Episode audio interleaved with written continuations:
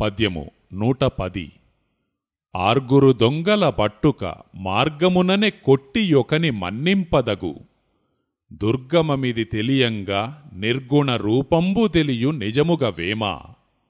భావము శరీరములో కామ క్రోధ లోభ మోహ మద మత్సరములను ఆరు చెడుగుణములు కలవు.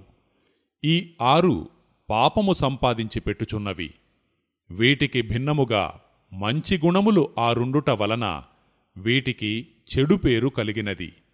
ఈ ఆరు గుణములు మనిషిలోని జ్ఞానమును హరింపజేయుచున్నవి. కావున వీటిని దొంగలతో సమానముగా పోల్చి చెప్పడమైనది.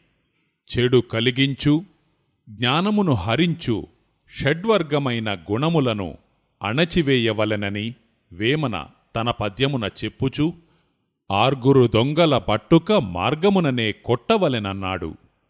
ఆరు గుణములను అణచివేసి వాటితో సంబంధము పెట్టుకొన్న మనస్సును అణచివేయక కేవలము గుణముల సంబంధము నుండి తొలగించి మనస్సును శరీరము లోపల ఉన్న ఆత్మమీదికి లగ్నము చేయవలెను.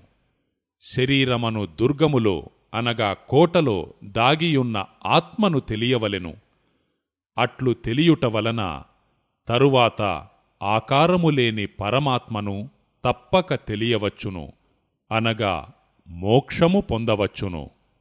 మనస్సును ఆత్మమీద మళ్ళించుటకు ఆరు గుణములను అణచినట్లు మనస్సును మాత్రము ఆత్మమీదికి మళ్ళించవలెను. కావున ఒకని మన్నింపదగునని మనస్సుని గూర్చి చెప్పారు. శరీరమను కోటలు రహస్యముగనున్న ఆత్మను తెలియుట కష్టము కావున దుర్గమమిది తెలియంగా అని ఆత్మను గూర్చి చెప్పారు. ఆత్మను తెలియుట వలన నిర్గుణము నిరాకారమైన పరమాత్మను తెలియవచ్చును. కావున నిర్గుణ రూపంబు తెలియు నిజముగా అని వేమనయోగి ఈ పద్యములో తెలిపాడు.